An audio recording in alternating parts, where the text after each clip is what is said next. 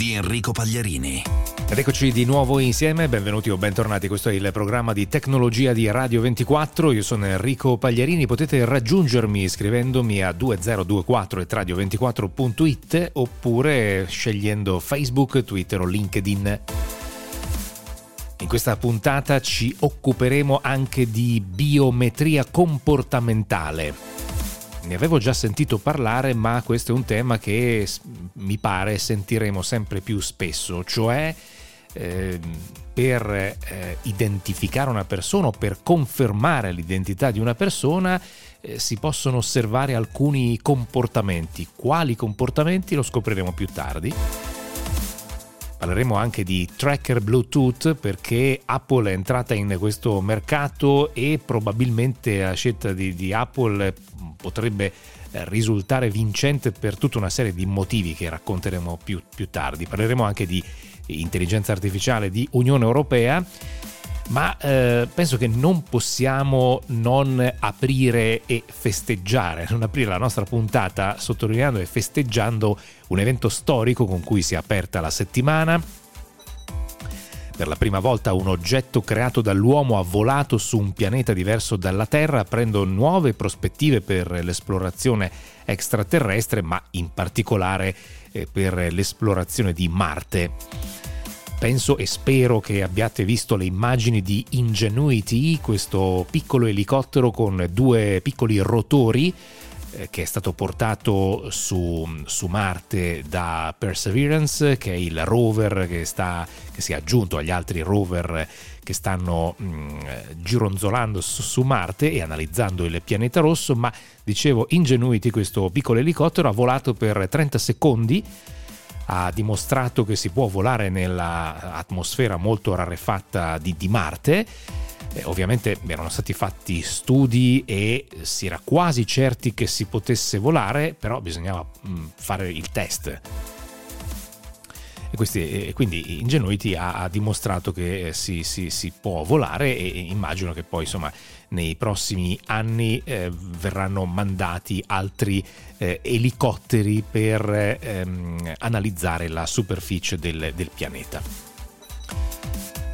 Dunque, un aggiornamento prima delle nostre digital news, un aggiornamento sul tema che ci sta accompagnando oramai nelle ultime settimane, ma mi verrebbe quasi da dire, devo andare a vedere nell'archivio ormai da alcuni mesi, cioè la carenza cronica di eh, chip, di componenti molto importanti oramai per quasi tutte le aziende, da quelle che fanno elettrodomestici a quelle che fanno le automobili, per non parlare ovviamente della classica elettronica di consumo. Allora c'è questa carenza, i motivi li abbiamo ripetuti varie volte e abbiamo detto che un po' in tutti i paesi sta, si sta cercando di eh, correre ai ripari. Eh, gli Stati Uniti hanno tenuto eh, riunioni ad altissimo livello, per il momento non mi pare con grossi risultati, comunque anche l'Unione Europea si sta muovendo e la prossima settimana il commissario europeo all'industria Thierry, Thierry Breton incontrerà il 30 aprile, quindi il prossimo venerdì, il numero uno di Intel e i vertici di TMSC eh, TMSC ehm, è il più grosso produttore, probabilmente uno dei più grossi produttori eh, di, di, chip al mondo, taiwanese, che proprio in settimana ha annunciato ehm, di avere eh, investi- di aver approvato un investimento di 2,8 miliardi per espandere la propria capacità eh, produttiva. TSMC è il nome corretto, l'abbiamo scritto male, quindi lo stavo ripetendo male, ma il nome corretto è TSMC. Eh, quindi ehm, questa, questa, riunione servirà per fare il punto della situazione perché anche le aziende europee sono in estrema difficoltà, non solo quelle automobilistiche ma molte altre eh, aziende non ricevono chip dalle fabbriche che eh, per la stragrande maggioranza sono extraeuropee, tipicamente in, in Asia e quindi eh, questo è un problema molto serio. Adesso alcune notizie in breve selezionate durante la settimana nelle nostre Digital News.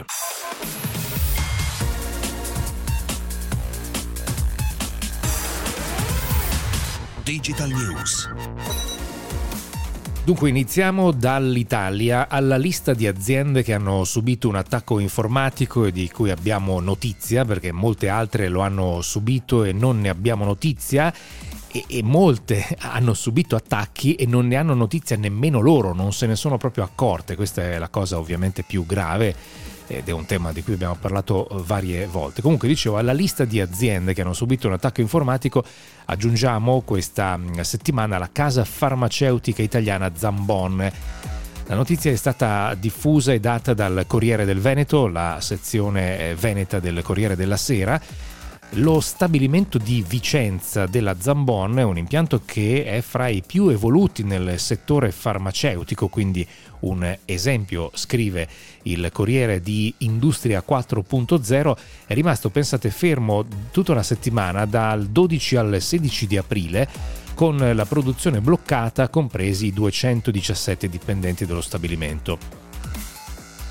Questo fermo delle macchine si è reso necessario per verificare tutti i sistemi dopo che una filiale estera del gruppo ha subito un attacco informatico. L'azienda ha comunicato di non aver subito danni, eh, nessun particolare furto e quindi poi la produzione è ripresa, però ehm, insomma no, non è frequente che si debba bloccare uno stabilimento per una settimana per un attacco informatico. E questo appunto lo andiamo ad aggiungere alla lunga lista, ne abbiamo parlato nelle eh, puntate scorse e ricordo anche eh, alcune interviste molto interessanti. Io ripeto che chi subisce questi attacchi deve eh, fare come si dice in gergo tra gli esperti disclosure, cioè ammetterlo pubblicamente, anzi raccontare i dettagli perché così tutti cresciamo e tutte le aziende crescono anche in termini di conoscenza e di competenze di cultura anche in questo, in questo caso. Dunque, anche uno dei più grandi produttori di elettronica di consumo conto terzi, la taiwanese Quanta, è stata hackerata e alcuni dettagli di produzione sono stati rubati. In particolare gli hacker sostengono di avere alcuni dati sulla produzione di prodotti della Apple e se non verrà pagato un, chiamiamolo eh, riscatto, eh, entro il primo maggio chiedono 50 milioni di dollari strano che chiedano dollari, ehm, di solito vengono chiesti eh, bitcoin, comunque 50 milioni di dollari se entro il primo maggio non eh, vengono pagati, verranno diffusi questi dati che sono dati eh, relativi solo alla produzione. Comunque eh, l'azienda dice che non c'è nessun tipo di problema, quindi mh, mm, non pagherà nulla. Evidentemente questi non sono dati così preziosi, così importanti. Parliamo del mercato dei, degli smartphone. Secondo Strategy Analytics, il mercato si sta riprendendo e nel primo trimestre dell'anno è cresciuto del 24% con 340 milioni di pezzi consegnati. I primi 5 produttori rappresentano oltre tre quarti del mercato. Pensate che hanno una quota del 76%. Questa quota la fanno in 5, tutto il resto, quindi il 24% del mercato, se lo devono dividere tutti gli altri. Samsung si conferma leader con il 23% del mercato mondiale, stiamo parlando del mercato globale. Samsung è seguita dalla Apple che ha il 17%, sul podio sale anche Xiaomi cinese con il 15%, eh, gli altri due grandi produttori eh, cinesi Oppo e Vivo hanno entrambi ciascuno l'11% del mercato. Se notate, come hanno fatto notare alcuni, ehm, non c'è più in classifica, cioè almeno tra i 5 più importanti produttori, Huawei che ha subito un calo delle vendite piuttosto importante, eh, prevalentemente dovuto alla, ehm, alla, battaglia che è stata eh, fatta dagli Stati Uniti, in particolare dall'amministrazione Trump che ha sempre ritenuto, ma questo da parecchi anni, che Huawei sia troppo vicina al governo cinese, quindi sia un pericolo per la sicurezza nazionale. E per quanto riguarda il mercato dei, degli smartphone, al momento non è segnalato un eh, significativo impatto sulla disponibilità dei prodotti e eh, su, sui prezzi eh, causato dalla carenza e dalla mancanza di chip, però direi al momento anzi molto presto vedremo alcune novità, più tardi parleremo anche di eh, questo, eh, di questo problema e del, eh, anche di prezzi, non solo di disponibilità. Un'ultima notizia mm, a conferma che verso il settore dell'automazione dei processi aziendali c'è molto interesse e anche molti capitali. Una società che si chiama Active Campaign, un provider di soluzioni di automazione via cloud, ha annunciato di aver raccolto nuovi finanziamenti per 240 milioni di dollari. Active Campaign è una società abbastanza giovane, nel 2016 aveva 15 dipendenti, oggi ne ha 850 e sta crescendo molto rapidamente. Direi che in settimana altre notizie relative a finanziamenti interessanti dal punto di vista tecnologico non ce ne sono stati e quindi questa era la nostra ultima notizia.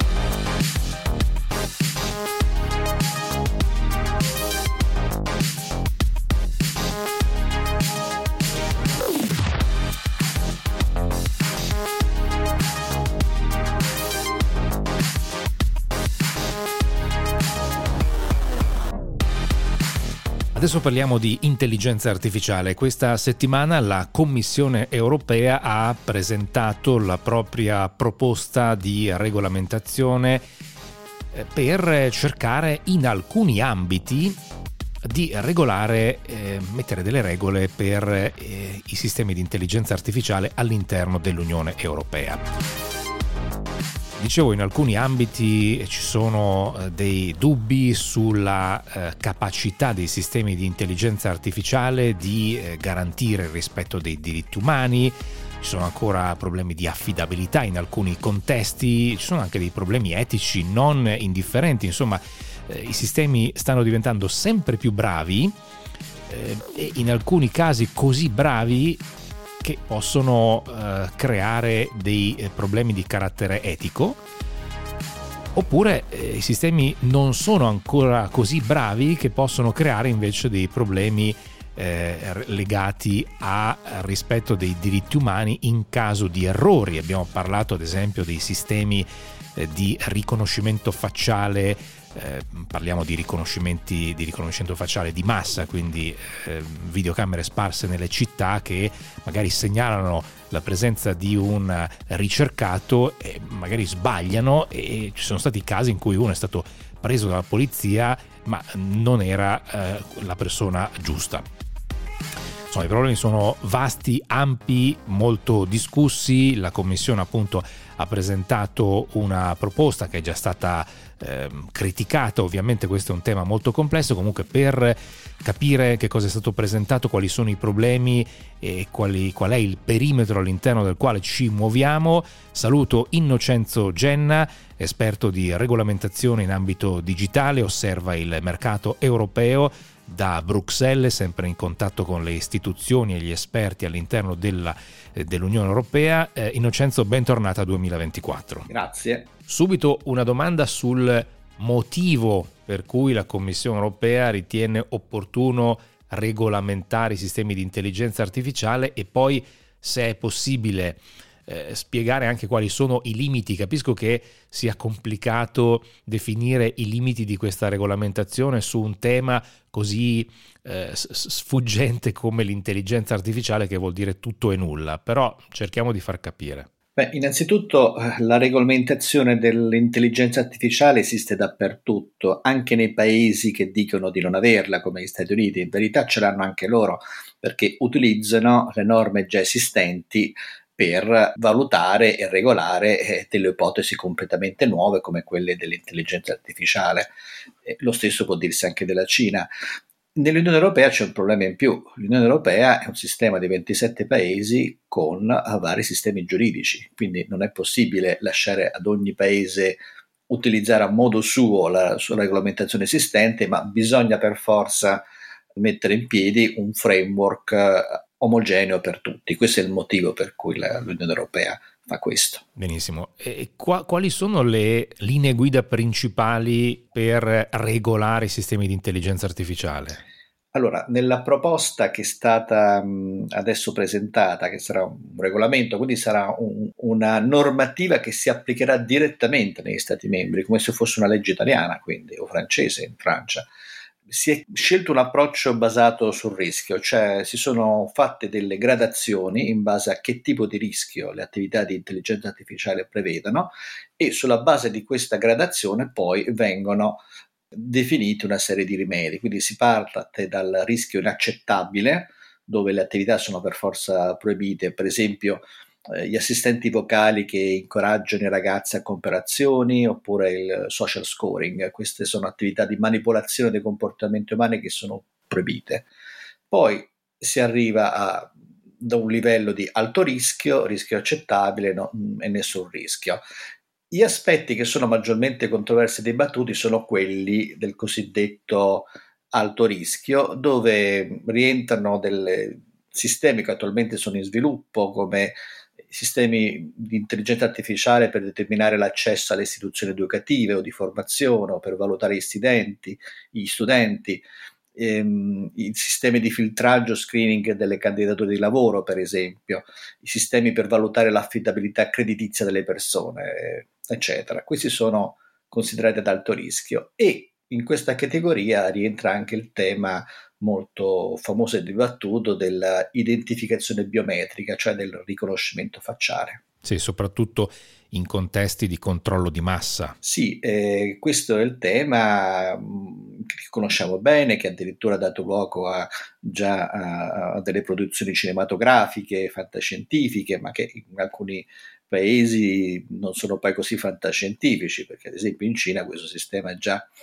abbastanza diffuso e, e, l'approccio che al momento è proposto da questa proposta di regolamento è quello di considerare questa attività molto rischiosa, in genere viene proibita, ma poi vengono definite una serie di eccezioni eh, con cui questa attività è permessa, ma ci deve essere sempre l'autorizzazione di un giudice. Questo è importante saperlo, quindi non è neanche la forza di pubblica sicurezza, ma è proprio un giudice che deve, eh, valutate le circostanze che vengono portate dal, dagli inquirenti, deve valutare se è giustificato di applicare ad esempio delle, teleca- delle telecamere che funzionano in questo modo.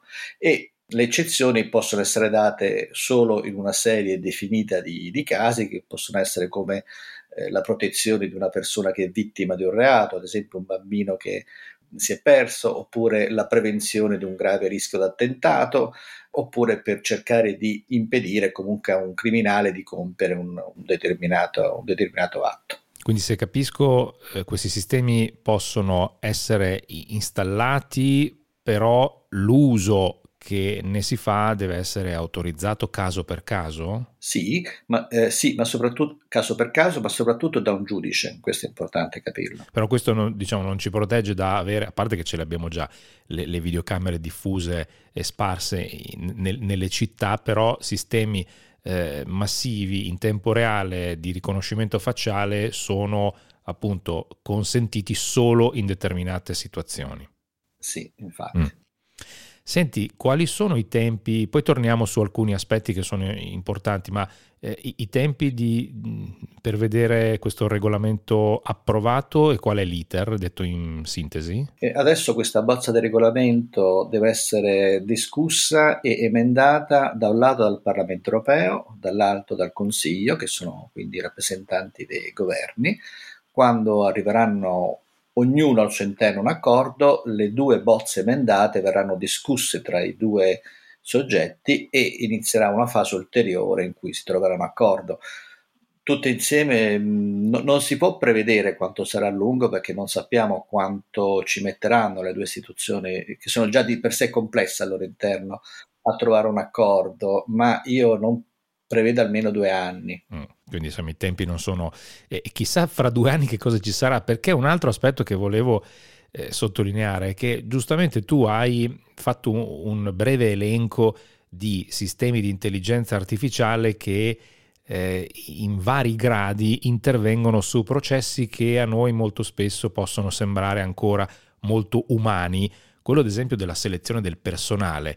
E quindi in effetti questi sistemi sono molto più utilizzati di quanto forse si pensi. Sì, effettivamente sì, e, e, e probabilmente in, da un certo punto di vista sono anche utili, infatti non verranno proibiti del tutto. Qui la, la, la, Commissione ha dovuto tenere conto di varie, di varie, esigenze, dall'altro il rispetto di una serie di diritti e libertà costituzionali, dall'altro il fatto che la tecnologia eh, si sviluppa di per sé e l'Unione Europea ha tutto l'interesse a, rimanere sempre in una posizione di leadership della, della, tecnologia, quindi non si può proibire un certo tipo di attività a, a, priori. Infatti, ad esempio, le proibizioni riguardano normalmente la messa in mercato e in qualche caso l'uso, eh, ma non per esempio la sperimentazione, anzi il regolamento prevede un sistema controllato che chiamano sandbox, che vuol dire il giardinetto di sabbia dove, dove giocano i bambini, che permette di sperimentare queste eh, applicazioni a rischio in un ambiente controllato e in modo di far sì che eh, venga, questa sperimentazione avvenga ma non vengano violati determinati diritti. Si è cercato di trovare un punto di equilibrio che non è facile, tanto che oggi il, il garante europeo del, della data protection ha fatto un press release in cui comunque ha um, manifestato qualche preoccupazione per questa proposta di regolamento proprio per quanto riguarda il sistema di riconoscimento facciale lo considera ancora troppo lasco. Sì, comunque eh, va sempre detto che i garanti, pur utili, eh, diciamo, a, a, volte sono preoccupati un po' per mestiere e un po' per farsi anche vedere. Comunque il tema, il tema è sicuramente molto in- interessante, molto importante ed effettivamente c'è sempre questo rischio, cioè di bloccare troppo e bloccare anche prodotti di mercato che magari altri paesi producono e realizzano. Un altro rischio è anche quello che mh, possa accadere quello che abbiamo vissuto col GDPR, cioè tante regole che dovrebbero proteggerci, ma poi in definitiva, certo, un po' di protezione in più rispetto ad altri eh, stati ce l'abbiamo e sicuramente questo è importante, però è anche vero che abbiamo visto che i grandi eh, hanno trovato mille modi per eh, di fatto raggirare o comunque superare le raccomandazioni del GDPR.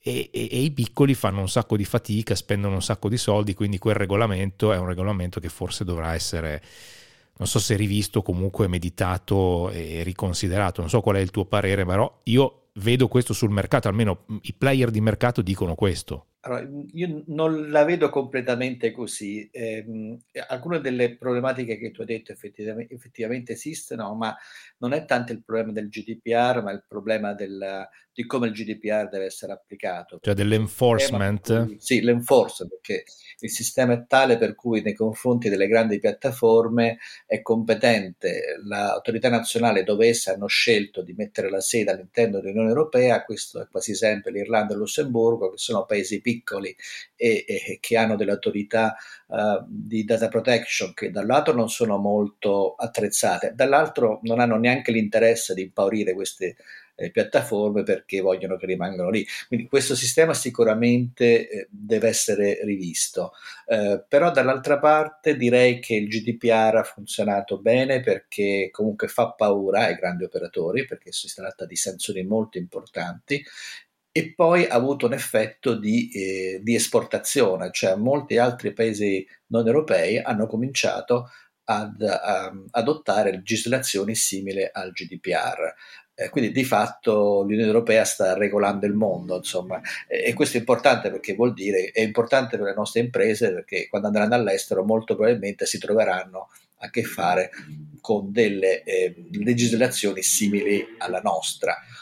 Gli Stati Uniti, secondo me, prima o poi ci seguiranno. Eh, addirittura il GDPR è un, bene per loro perché li, in qualche modo incita i loro grandi operatori ad adattarsi, quindi una volta che si sono adattati all'Europa alla fine si devono anche adattare agli Stati Uniti perché non è sempre facile tenere due standard diversi. La Cina è un caso a sé perché insomma eh, lo sappiamo. Quindi io penso che anche questo regolamento sull'intelligenza artificiale eh, quando troverà una, un equilibrio corretto, avrà la stessa sorte, cioè eh, comincerà ad avere una sorta di applicazione extraterritoriale per cui molti altri paesi lo adotteranno. Molto chiaro, come sempre, molto, ehm, molto interessante. Innocenzo, grazie, a presto e buon lavoro. Arrivederci. Adesso per noi c'è una breve pausa, questo è 2024, siete all'ascolto di Radio 24, a tra poco.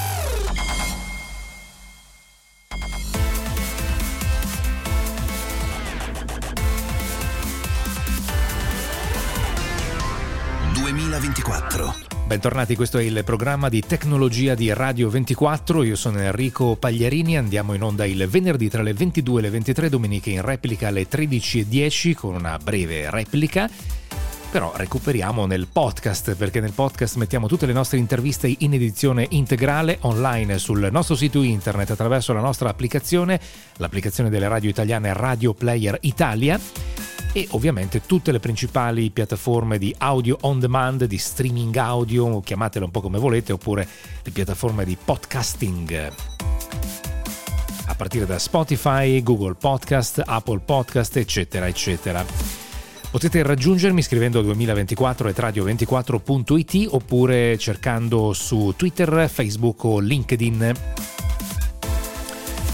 Tra poco parleremo anche di, di, di, un incidente che c'è stato negli Stati Uniti e ha coinvolto uh, una Tesla e una delle domande che ci si fanno è che cosa registrano queste automobili, quanti dati e che tipo di dati vengono raccolti. Adesso invece ci occupiamo del, di alcuni degli annunci che sono stati fatti durante l'evento di, di Apple eh, di questa settimana. Tra l'altro questi eventi, non solo quello di Apple, ma direi in particolare quello di Apple, eh, sono oramai diventati in questo mh, mm, momento in cui tutti gli eventi sono eh, virtuali, sono diventati quasi dei film con effetti speciali meravigliosi, bellissimi, certo eh, quello di, di, Apple è particolarmente curato. Comunque, parliamo di quello che è stato annunciato Roberto Pezzali dalla redazione di dday.it. Roberto, bentornato a 2024. Ciao. Grazie, grazie Enrico e un saluto a tutti gli ascoltatori.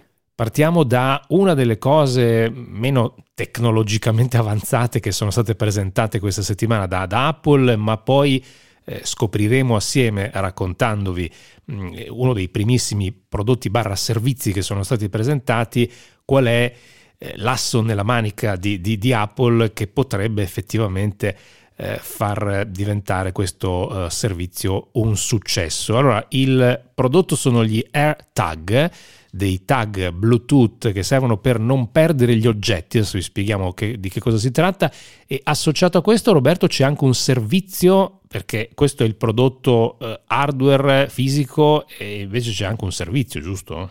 Ma allora ti correggo, eh, non mi piace chiamarlo servizio perché siamo abituati in, questi, mm. in, questo periodo a chiamare servizi quelle cose che ci fanno pagare in più. In realtà in questo caso è una, una piattaforma che è gratuita per tutti i possessori di un iPhone o di un iPad eh, e basta comprare il dispositivo che si chiama AirTag per, per usufruirne. Quindi, Quindi automaticamente tu... si usufruisce di questo, sì, eh, capisco che tu, cioè, tu eh, sottolinei il fatto che non è un servizio a parte, ma automaticamente io... Eh, però sai, in questo periodo non si sa mm. mai, non 9,99, sì. 2,99, ce lo infilano un po' ovunque, quindi sì. questo è gratis almeno, paghi, okay. paghi il prodotto e hai, hai l'uso almeno okay. con le funzionalità presentate fino ad oggi. Ok, allora spieghiamo di che cosa si tratta. Ricordiamo subito che non è una novità assoluta, ci sono altri prodotti di questo genere con la propria rete, però poi ci arriviamo, ma questo ha alcune particolarità interessanti. Allora, partiamo dal, dal prodotto. Che cosa sono questi che chiamiamo AirTag? Beh, la logica ci abbiamo provato in passato tanto, tante volte, i, i tracker d'oggetti, quelli da attaccare alle chiavi, da attaccare, non so, al peluche del figlio, quelli da attaccare a un borsone nel caso in cui si perda, si smarrisca. E I primi li avevano fatti, eh, li avevano fatti Tai, li ha fatti Cipolo, sono nati penso 5-6 anni fa, quando si è diffuso il Bluetooth a, a bassa potenza. Poi sono arrivate le versioni, quelle magari per le biciclette, che funzionavano con anche il GPS e il 3G, quindi condividendo la posizione. Questa è l'evoluzione in salsa crowd, quindi um, proprio folla, l'utilizzo della massa per localizzare un oggetto uh, in qualsiasi posto del mondo e sfrutta appunto sempre il Bluetooth per la prossimità, ma sfrutta anche il Bluetooth di tutte le persone che fanno parte in modo totalmente anonimo di questa enorme rete che viene a creare. E hai detto bene, è una cosa che abbiamo già visto, però visto che è legata al numero di dispositivi presenti eh, sul mercato oggi per le strade, il fatto di avere Apple che, ti, Apple che ti sponsorizza questa cosa con un miliardo di device in tutto il mondo è mm. evidente che la rete è molto fitta, è molto diffusa e la probabilità di fun- far funzionare la cosa è assolutamente eh, molto più alta di quello che può essere magari un servizio simile lanciato da, da una Tile o da una Cipolo, anche loro ce l'hanno, dove però il tuo dispositivo, le tue chiavi smarrite devono incrociare per caso in strada una qualche altra persona che ha una soluzione simile e non Ok. sono assolutamente uh, diffuse. Ok, adesso, adesso facciamo alcune spiegazioni dovute perché Sì, mm, sì, noi certo. diamo per scontato alcune, alcune cose. Allora, ricordiamo che questi sono eh, piccoli oggetti dotati di una batteria interna che funzionano con il Bluetooth low energy, quindi a bassa potenza, che dura direi anni, giusto? Ass- dura un anno. Ah, un dura un anno. anno. è Poi si cambia la batteria o no? Si cambia come una batteria quella dell'orologio Ok. ottone, è facile da aprire, è personalizzabile. Sì, possiamo raccontare esattamente come funziona. Come funziona, come esatto, esatto. io e te, no? Perfetto. Ehm, io te ne regalo uno e tu lo appoggi al tuo iPhone e lo registri sul tuo account iCloud, sa che quell'oggetto lì è tuo e tu lo attacchi alle tue chiavi. Perfetto. Ehm, ti dimentichi le chiavi magari su una, su una panchina del parco perché sei andato al parco a fare, a fare il picnic e a quel punto tu sei tornato in ufficio. Il tuo ufficio è lontano 6 km dal parco, quindi il Bluetooth assolutamente non, non può rilevare quelle chiavi lì e, e non ti sei nemmeno accorto. Tocchi le, le tasche e dici cavolo non le ho più, no?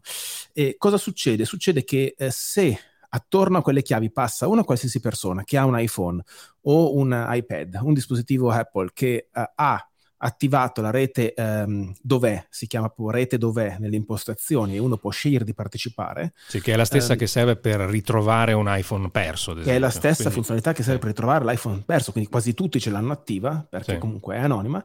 Quel dispositivo segnalerà ai server di Apple in modo anonimo che quelle chiavi sono in quella posizione e tu potrai vedere la posizione sul tuo device, quindi potrai andarla a cercare. Quando ti avvicini ed entri nel raggio del Bluetooth, a quel punto interviene anche se è un dispositivo moderno come il nuovo iPhone 11 o l'iPhone 12, quel nuovo chip che hanno fatto che si chiama Ultra Wide Bandwidth che ti permette di cercare proprio come una bacchetta da rabdomante, ti indirizza esattamente con una precisione quasi centimetrica dov'è il, eh, dove sono le tue chiavi, quindi possono essere in un cespuglio, sotto un sasso, sotto un mattone, tu assolutamente le trovi, quindi Mm. diciamo ehm, è un sistema di localizzazione che funziona senza costi in tutto il mondo e ha anche delle piccole chicche eh, sia per la privacy, dopo te, te le racconto, ma anche perché uno potrebbe dire, ok, ma se io perdo le chiavi, cosa succede se eh, le ritrova per terra una persona che non ha un iPhone? Beh, Eh. succede che tu puoi scansionare quel piccolo tag con un qualsiasi smartphone, anche Android, e ti apre una pagina web, se tu hai marchiato le chiavi come smarrite, dove puoi contattare il possessore o se lui ha scelto di farlo, puoi vedere direttamente il numero di telefono, così gli telefoni dici, guardi, ho trovato le sue chiavi, gliele, Ah. gliele riporto. Come ci Quindi fosse questa- un'etichetta. su- Esatto, su- come ah. l'etichetta che lasci sugli oggetti. Ah. Eh, senti, a soluzioni di questo genere, come tu ci hai ricordato, come abbiamo ricordato, esistono già da tempo. Una delle più famose è Tile, americana, scritta Tile, e immagino che magari ascoltatori o la conoscono, addirittura hanno una di queste tesserine, questi tag Bluetooth di Tile, oppure eh, Samsung aveva fatto una cosa, ha fatto una cosa del genere, oppure tu hai ricordato Cipolo, ricordo ad esempio gli italiani Filo, esistono varie soluzioni di questo genere. Uno dei limiti di queste soluzioni è che ovviamente io per ritrovare un oggetto che ho perso al quale c'è attaccato uno di questi tag, devo sperare che uno che abbia la stessa applicazione e che quindi faccia parte di quella rete eh, passi nelle vicinanze dell'oggetto smarrito. E uno potrebbe domandare quante persone conoscete che hanno Tile, quante persone conoscete che hanno Filo, quante persone conoscete che hanno la soluzione di Samsung o di Cipolo, eccetera, eccetera, quante persone invece eh, a- a- conoscete che ha un iPhone o un iPad, quindi la forza di questa soluzione è la rete molto estesa, Roberto. È il numero di device che, che Mm. ci sono, assolutamente sì, anche se Samsung comunque anche lei ha un numero di device abbastanza consistente, quindi anche la soluzione che si chiama Galaxy eh, Tag, che è stato lanciato di recente, è una, una valida alternativa per i possessori di un Samsung Galaxy alla versione rilasci- rilasciata da Apple, con una differenza però. Eh, Apple permetterà, ha permesso di eh, attivare questa funzionalità non solo sui suoi tag, ma anche su dispositivi di terze parti. Lo stesso Cipolo che tu mi hai citato prima, da maggio renderà disponibile il suo, la sua versione del tracker anche per la rete di Apple. Ci sono biciclette, ci sono cuffie, adesso auricolari, ci saranno tantissimi accessori che saranno agganciabili come oggetti a, a questa rete, quindi nel nostro iPhone con l'applicazione dov'è, vedremo dove sono tutti questi, questi oggetti, la bicicletta, quindi anche la borsa, e potremo Mm. trovarli, quindi non solo AirTag, ma anche una serie di dispositivi compatibili con questa enorme rete di un miliardo di device. Ok, quindi potremo po- poter comprare una bicicletta, registrarla con questo sistema e se ce la ruba rubo non la perdiamo, adesso perdere la bicicletta è un po' complicato, però se, se finisce da qualche parte potremmo ritrovarla con il sistema che abbiamo spiegato. Senti, non c'è una funzione ehm, che, che, serve per avvisarmi se io mi allontano dall'oggetto che ha questa, eh, questa um, medaglietta, questa tag Bluetooth, eh? perché uno potrebbe dire, beh, proprio grazie al Bluetooth, se tu ti allontani eh, po- potrebbe esserci un, un, allarme, quindi io mi accorgo di aver lasciato, che ne so, la famosa, il famoso mazzo di chiavi sulla panchina che tu ci, ci usavi come esempio. Allora, non l'abbiamo ancora provato, quindi eh, questa funzionalità qua di guinzaglio elettronico, eh, questo geofence, era previsto su alcune versioni come il Tile, o, il, tile, sì. o il Cipolo. Eh, non credo sia presente su, potrei sbagliarmi, su AirTag ancora. Sicuramente il fatto che comunque quando tu cerchi qualcosa, clicchi e sei sicuro, ah, con una buona probabilità di trovarla, cioè magari hanno, hanno, evitato questo problema per evitare magari una scocciatura in più. Ci sono delle funzioni invece interessanti, è bene dirlo, uh, per, la, per, la, privacy, perché la prima cosa che mi hanno detto tutti quando io ho raccontato come funziona è ok, lo metto nello zaino o nella borsa della moglie o del marito che va in palestra, così vediamo dove va veramente. e, e, questo, se tu ci pensi, eh certo, è un è, problema è un rischio, di privacy notevole. È un rischio, sì, sì, rischio sì. per la privacy e, ed è la prima cosa al quale, al quale hanno hanno, pensato quelli che hanno ingegnerizzato questo dispositivo, che ricordiamo è anonimo, nel senso se io ne trovo uno non posso sapere a chi appartiene. Come funziona? A meno che funziona... io abbia deciso di farlo vedere come ci ricordavi prima. A meno che tu non sì. lo segnali come smarrito, a quel sì, punto, sì, se tu sul tuo telefono l'hai segnalato come smarrito, lui ti comunica o ti, ma, o ti permette di contattare il proprietario con un messaggio, quindi senza vederne il numero, oppure ti mostra il numero se tu, hai, uh, se tu vuoi, o, o, il nome e il cognome. Okay. Uh, come funziona la privacy? Funziona semplicemente che uno, se rimane tanto tempo il dispositivo lontano dallo smartphone al quale è associato, inizia a emettere un suono. Quindi se tu lo metti nella borsa di qualcuno e tu stai a casa e quella borsa è su un treno, la borsa ogni tot inizierà a fare pip, pip. Quindi tu senti un suono, dici che cavolo, cosa ho qua dentro e trovi quel, quell'oggettino lì quello è un, un, deterrente per non farlo, anche perché dopo alla fine è sempre associato a un account, quindi mm. eh, potresti anche incorrere in problemi penali. Un sistema antispioni, quindi. Esatto. La mm. seconda cosa è che se tu hai un iPhone come device e eh, hai un tracker nascosto da qualche parte che ti segue, ti comparirà sull'iPhone un pop-up con scritto attenzione, c'è un tracker che non è tuo, non è registrato sul tuo iPhone, che negli ultimi 6-7 ore si è mosso esattamente dove ti sta muovendo te quindi ti ha seguito. Mm. E a quel punto tu ti rendi conto che c'è qualcosa che non va e, e, quindi potrai anche trovarlo. Lui suona, però magari te l'hanno messo, non so, nella... molto nascosto, l'hanno imbottito. Comunque alla fine eh, ti comunica che c'è qualcosa che, che, ti segue. E la stessa cosa ha fatto Samsung, su, l'ha annunciato ieri sui suoi smart hack perché si è reso conto che il problema è serio. Eh, l'applicazione di Samsung ti permette di cercare attorno a te eh, tracker di Samsung che non sono appartenenti alla tua, alla tua rete, quindi se c'hai qualcosa attorno poi quando li trovi capisci se sono magari di qualcuno, se sono di per sbaglio, se è veramente qualcuno che ha provato a metterti nel borsone per seguirti. Certo, sì, se uno poi vuole spiare le persone ci sono tanti altri sistemi simili o anche addirittura GPS che sono fuori da qualsiasi rete di questi grossi produttori che ovviamente hanno un'attenzione, devono averla perché hanno tutti gli eh, occhi eh, però, puntati. Sì, però quello mm. GPS, sai, se uno va al supermercato eh, ah, certo. è sotto copertura, invece sì, questo sì. qua ti funziona ovunque. Uh, ovunque ci sono delle persone, se in un supermercato mm. sicuramente ci saranno almeno una persona su tre o su quattro che avrà l'iPhone in tasca con, la, sì, il 25% di quota di mercato, quindi diciamo, uh, questo non, non, sfuggi, a meno che non sei, non so, in montagna, che perdi le chiavi nel bosco, ed è molto difficile che passi magari su quel percorso qualcuno con... Sì, sì. Però se sei in città, se sei in una zona comunque con mm. una densità di popolazione abbastanza sì. alta, è, è, quasi sicuro che, sì. che ritrovi il tuo. Senti, fino adesso questi sistemi, io mi ricordo che ne avevo parlato tanti anni fa, quando sono nati i primi sistemi di questo genere, eh, questi sistemi non mi sembra che abbiano fatto un grandissimo successo, non si sono poi così diffusi in modo uh, molto ampio. Come mai? Beh, penso legato proprio al fatto che i primissimi erano semplicemente dei tracker Bluetooth che tu eh, facevi suonare se veniva in prossimità, se si allontanavano troppo, se perdevi qualcosa, no, non capivi più dove erano.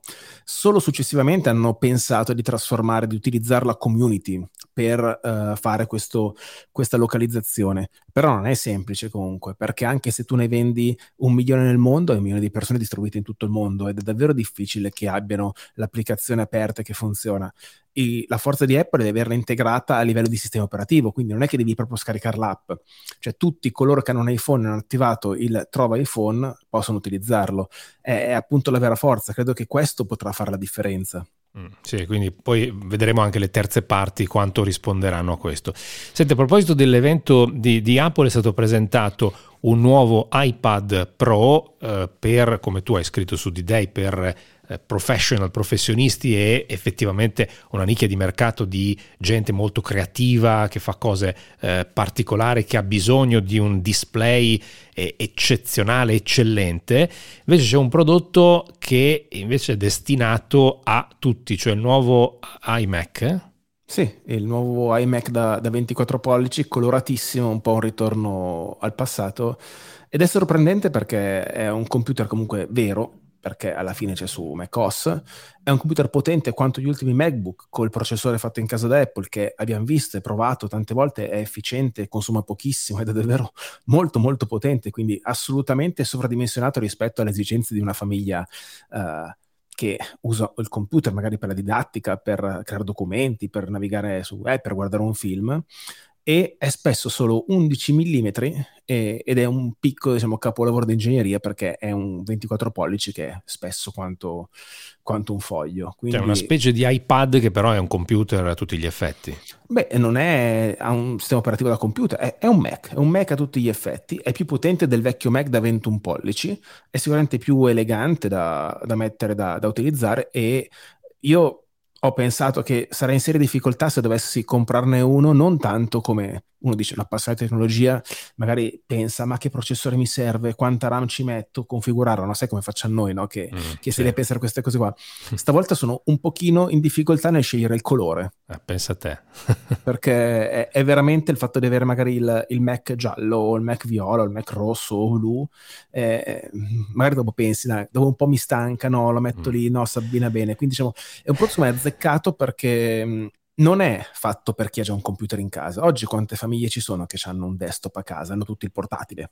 Pochi hanno, hanno vabbè, il computer. Eppure... Io ho il desktop, comunque ho anche port- qualche portatile, però va bene. Sì, però non magari non ce l'hai in soggiorno come è il televisore, no? Non sì, è, sì, il, sì. il, computer non è quel prodotto che uno magari tiene in ufficio, ma non tiene in soggiorno come il televisore, quando invece magari oggi tanti, in tanti monolocali potresti utilizzarlo se hai uno schermo grosso per vedere Quindi tu dici streaming. che questo è un eh, prodotto di design, anche e soprattutto di design, che tenta di riportare il computer al centro della Riporti casa il computer mm. al centro della casa, dove oggi un computer comunque serve, non è più il, il notebook che tiri fuori quando ti serve lo, eh, e lo, lo, nascondi, lo metti via, è bello, può star lì, può essere usato per vedere i video e, e assolutamente è, è un prodotto particolare, arreda da solo perché con quel design li arreda, quindi diciamo, non è un computer per chi ha già un computer, ma ingolosirà molte persone che non hanno mai pensato che un computer potesse essere diciamo, un, un oggetto da tenere in soggiorno e da esibire.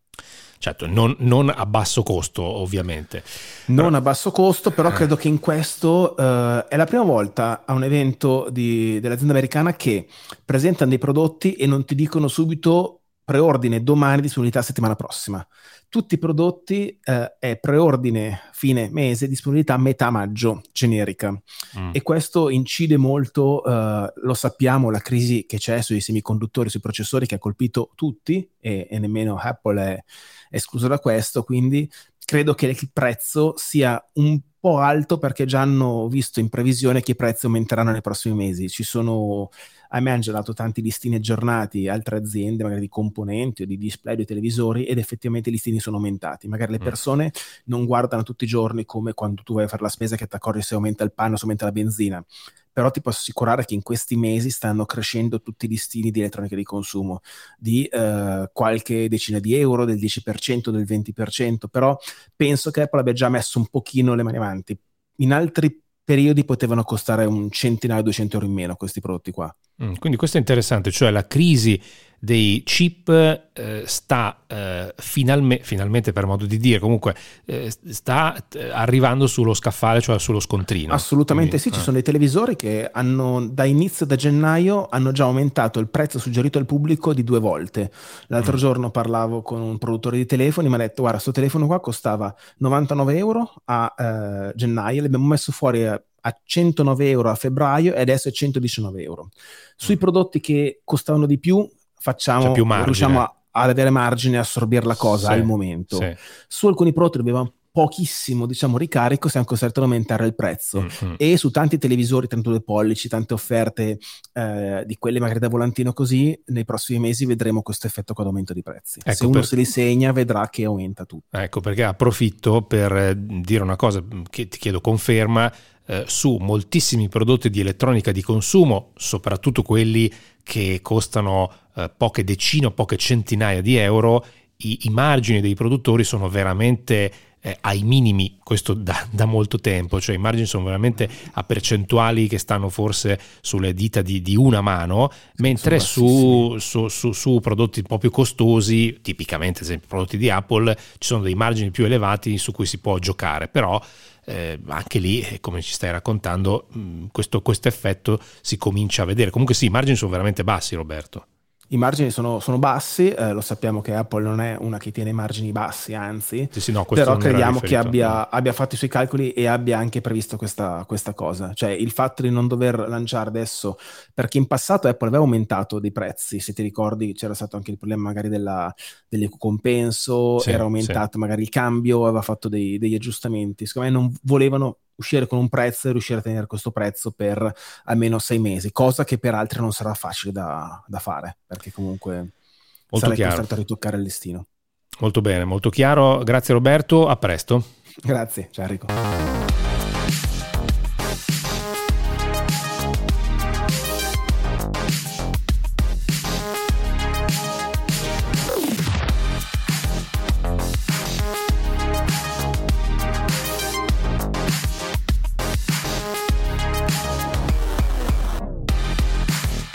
Polizia di Houston in Texas, negli Stati Uniti, e le autorità federali che si occupano della sicurezza dei trasporti negli Stati Uniti stanno indagando su un incidente avvenuto sabato scorso in cui una Tesla Model S si è schiantata contro un albero e due persone sono morte.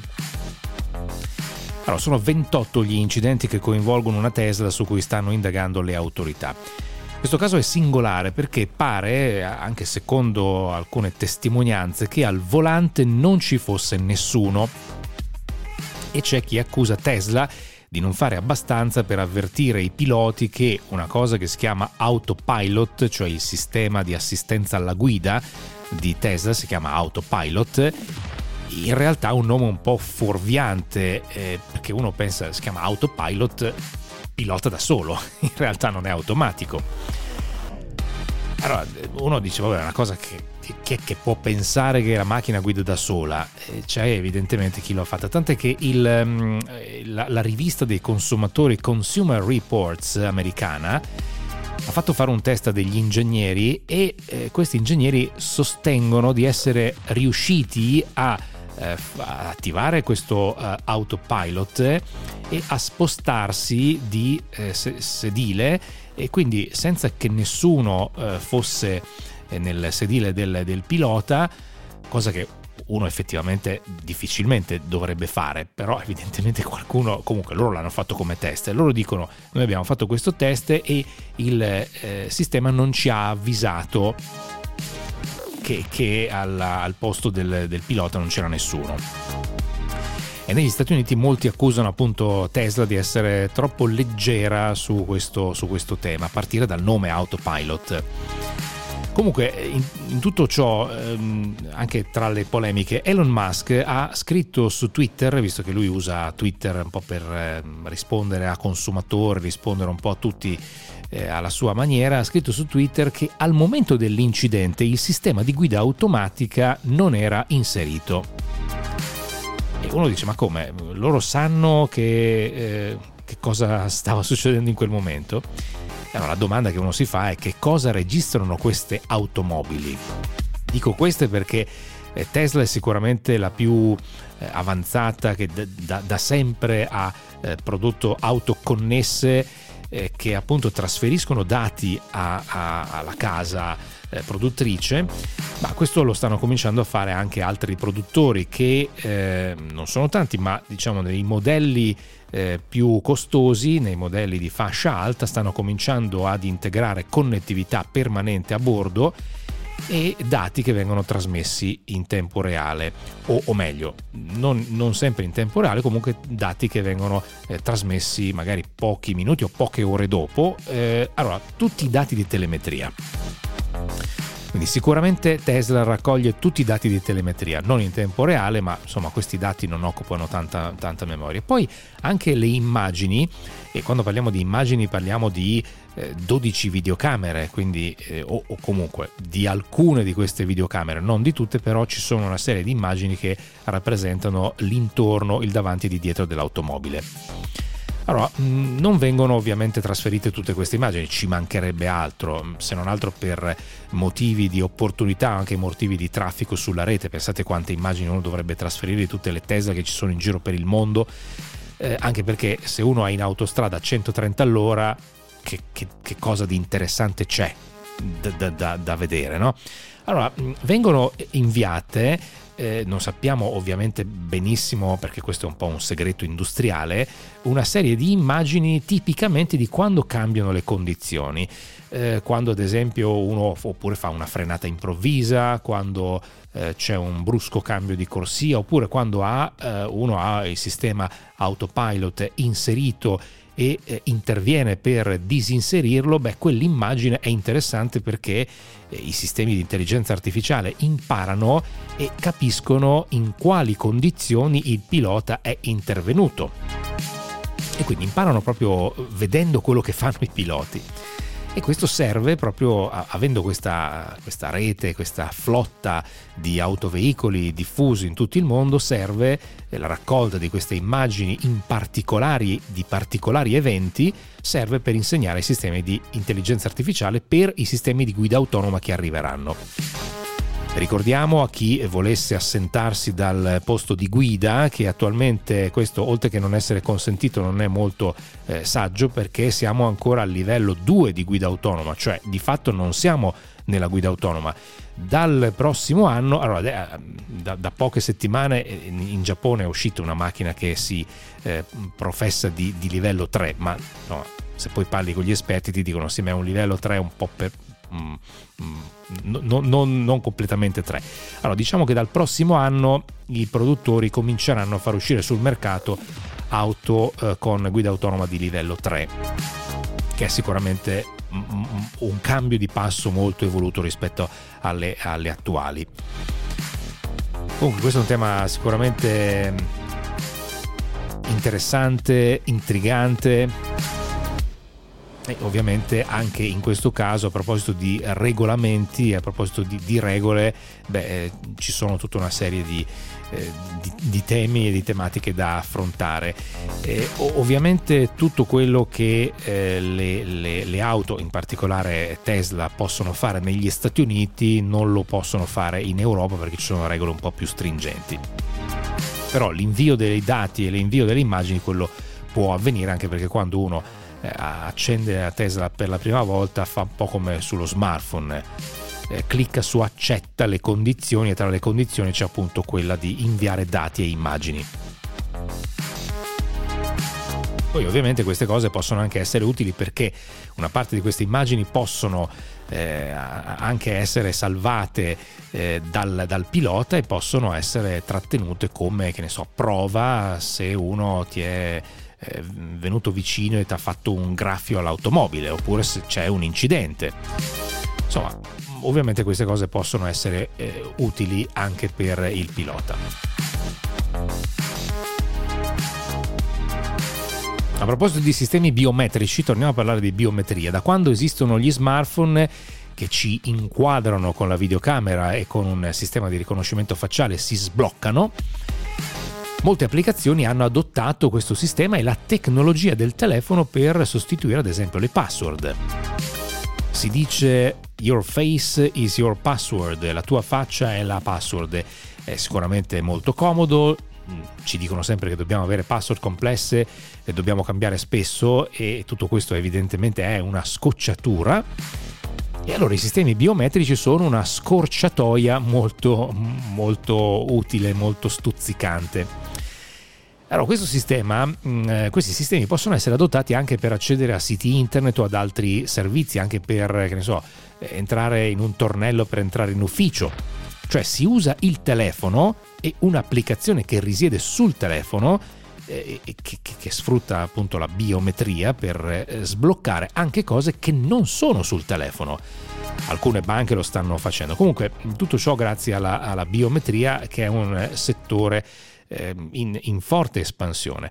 Una startup chiamata Keyless, che la scorsa settimana ha annunciato un investimento molto importante guidato da P101, sta sviluppando sistemi di questo tipo. Saluto Andrea Carmignani che è cofondatore e amministratore delegato di Keyless. Benvenuto a 2024. Grazie a voi per l'opportunità. Voi avete eliminato, comunque avete creato un servizio per eliminare le password eh, che cosa significa e come fate ad eliminare le password.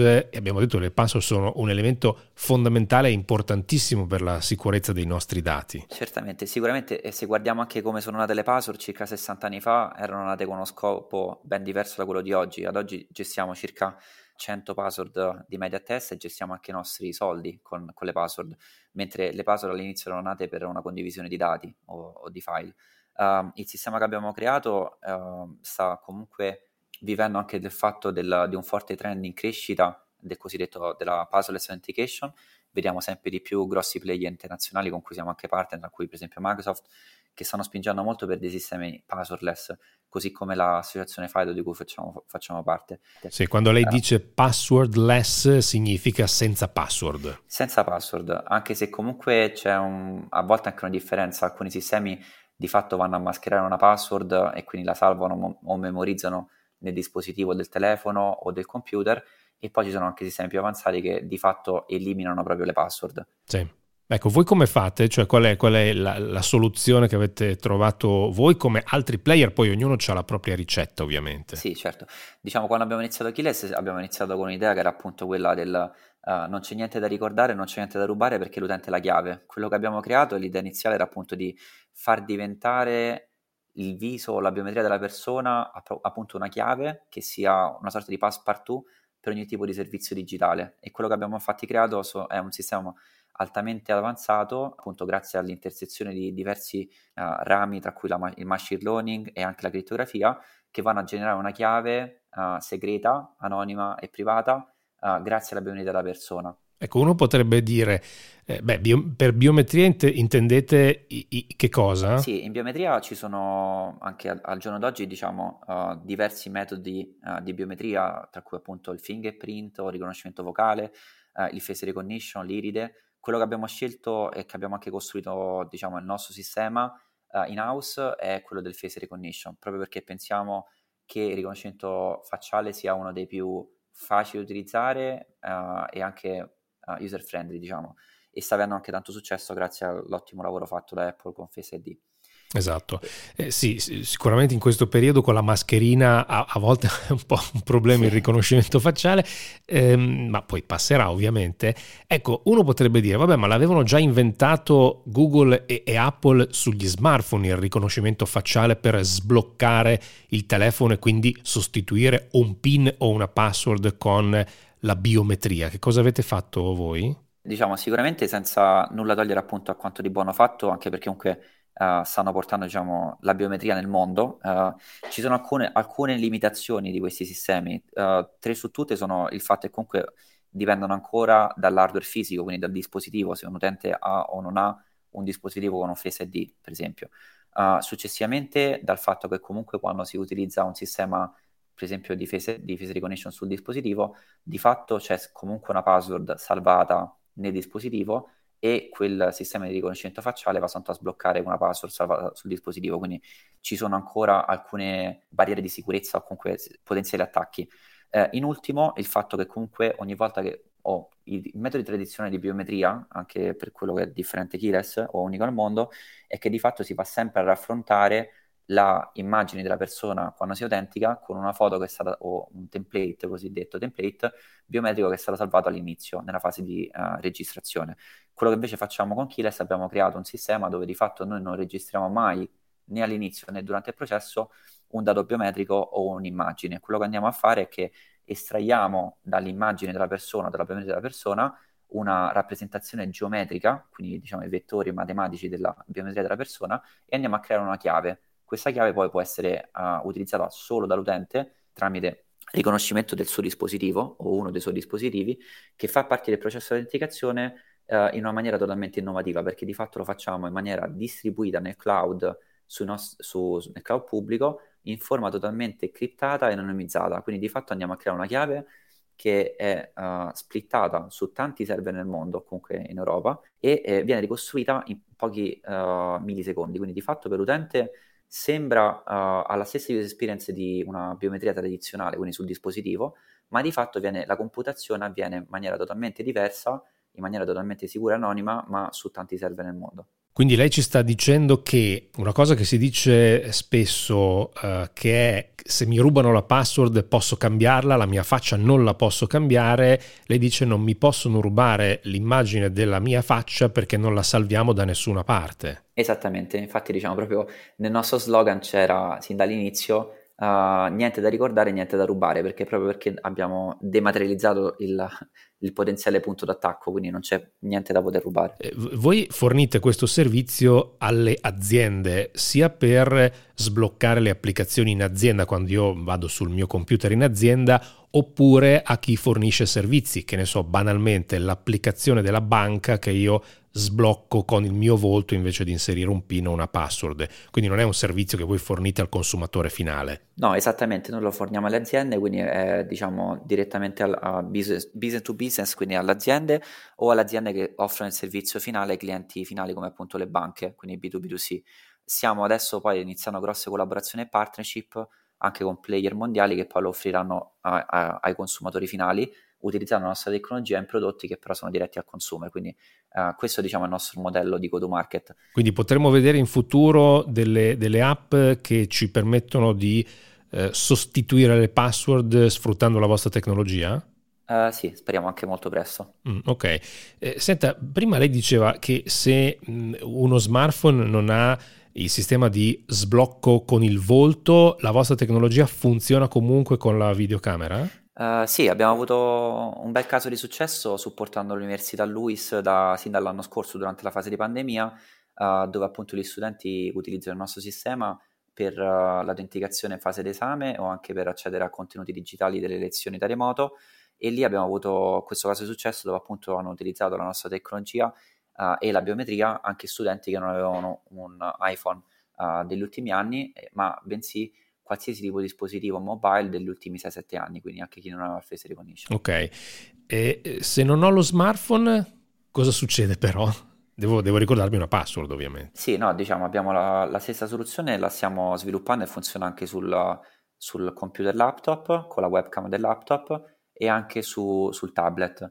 Poi stiamo sviluppando anche, o possiamo integrare anche altre forme di biometria, magari per chi non ha una videocamera, quindi anche in forma più invisibile uh, col cosiddetto uh, behavioral biometrics, quindi che è la biometria comportamentale, quindi come l'utente interagisce, muove il telefono o scrive a computer. Quindi behavioral biometrics. E, e, che cosa significa? Ci può spiegare un po'?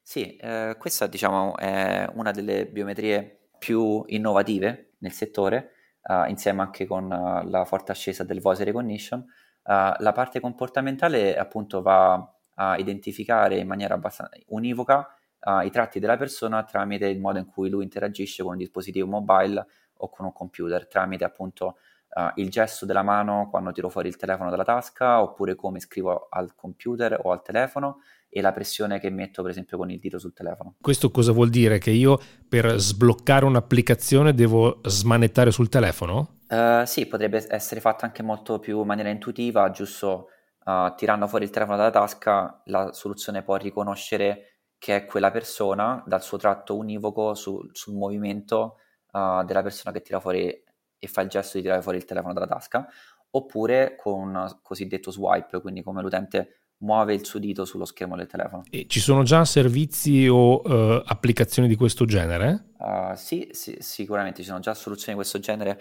uh, sul mercato e stiamo anche noi finendo di appunto sviluppare la nostra. Deriva comunque da anche questa parte qui da più di 5 anni di ricerca del nostro team a livello accademico e, ed è una forma che noi pensiamo sia molto user friendly e anche può andare a compensare laddove appunto non c'è la, la webcam o la, la, videocamera o il face recognition. Quindi lei ci sta dicendo che io eh, e un'altra persona abbiamo un modo di eh, schiacciare sul telefono, muovere le dita, perché fondamentalmente quello è il comportamento che voi andate ad analizzare, che, che, è veramente diverso l'uno dall'altro. Sì, anche se comunque diciamo i nostri prodotti e la nostra tecnologia va sempre a fare una soluzione di cosiddetto multifactor by design, quindi andiamo sempre a verificare che sia un dispositivo che l'utente ha registrato inizialmente, quindi un trusted device, e poi successivamente il tratto biometrico, proprio perché uh, il tratto biometrico può identificare una persona fino a un certo livello di accuratezza e cerchiamo sempre di associare più di un, un livello di sicurezza proprio per essere sicuri al 100% di avere un, un, un sistema uh, ultra sicuro. Certo, quindi questo è un elemento importante, cioè eh, tutto quello che lei ci ha raccontato deve avvenire attraverso lo stesso strumento, quindi lo, banalmente lo stesso telefono. Se io cambio telefono devo rifare l'autenticazione iniziale. Uh, sì e no, anche qui abbiamo creato alcune soluzioni, quindi diciamo possiamo permettere all'utente di registrare più di un dispositivo, quindi è multi-device, così come uh, permettiamo all'utente uh, di um, backuppare o comunque recuperare la, la, sua identità registrata inizialmente anche su altri dispositivi con una, una semplice feature di, di, backup e recovery. Il riconoscimento vocale viene utilizzato o non ancora tantissimo? Sì, c'è, t- c'è molta domanda e si prevede comunque anche pagamenti, o, è una delle use case più richieste in fase anche, per esempio su call center, quindi riconoscere, eh, poter riconoscere il cliente in fase di uh, registrazione nel call center. Uh, anche lì comunque bi- bisogna farlo in maniera con delle tecniche molto avanzate per essere sicuri perché anche il voice recognition può essere uh, cosiddetto hackerato o frodato anche con una registrazione di, della voce. Um, lo stesso vale anche per il face recognition, infatti per esempio abbiamo dei sistemi avanzati per riconoscere che non sia una, fa- una foto, un video o anche recentemente un deepfake. Certo, immagino che ci siano delle tecniche per capire ad esempio se io mi sto leggermente muovendo, io non me ne accorgo, ma comunque io mi muovo, ad esempio. Sì, giusto. Mm. O anche se, per esempio, se, se, è una immagine reale o se è un video, perché anche lì si potrebbe uh, avere anche un video. Eh sì. Senti, faccio un'ultima domanda su, eh, sul mercato, perché noi abbiamo parlato di tecnologie che sono sicuramente nuove, ma probabilmente qualche nostro eh, ascoltatore ha già provato sistemi di questo genere, Beh, banalmente sul telefono, ma anche per sbloccare servizi eh, che, che, utilizza appunto tramite mh, mm, smartphone oppure sul computer, ma che poi eh, utilizzano lo smartphone come fattore di sblocco di autenticazione tramite la biometria. Ad esempio le banche lo stanno utilizzando anche in Italia. Eh, in generale questi sistemi sul mercato sono già molto utilizzati o ancora poco utilizzati, quindi c'è ancora una prateria molto, molto verde, vedremo uno sviluppo nei prossimi mesi e anni. Sì, non, non so la percentuale esatta, però sicuramente c'è già una buona penetrazione. Esiste, diciamo, un, me- un metodo uh, con una gaussiana per valutare il livello di penetrazione della tecnologia, uh, direi forse siamo all'inizio del primo 30-35%. Uh, sicuramente si vedrà un'esplosione dell'utilizzo della biometria su diversi settori, uno su tutti i pagamenti, così come anche il travel e il turismo con una user experience e un onboarding facilitato con la biometria anche in fase di viaggio, per esempio, di transito. Stiamo sicuramente vivendo una fase in cui c'è una prima disponibilità della biometria sul dispositivo, quindi man mano che comunque il parco di dispositivi si aggiornerà sempre di più, uh, tutti i nuovi dispositivi avranno comunque la biometria integrata nella, uh, sul dispositivo mobile o, o, laptop, però ci sono ancora alcune use case particolari dove appunto uh, si vuole avere magari un livello più elevato di sicurezza o di privacy o anche di semplicità, che è quello che appunto facciamo noi. Carmignani, grazie per essere stato con noi, a presto e buon lavoro. Grazie ancora, grazie per la vostra disponibilità. E così concludiamo questa puntata di 2024, quella che avete appena ascoltato è la nostra versione super podcast. Come sempre grazie per la vostra attenzione, grazie a Laura Faggin che mi aiuta durante la settimana. Scrivetemi, io sono Enrico Pagliarini. Il mio indirizzo di posta elettronica, il nostro indirizzo di posta elettronica, non è che è mio, è della trasmissione di Radio 24, cioè 2024 at radio24.it. Potete raggiungermi anche tramite Facebook, Twitter o LinkedIn. Ci risentiamo la prossima settimana.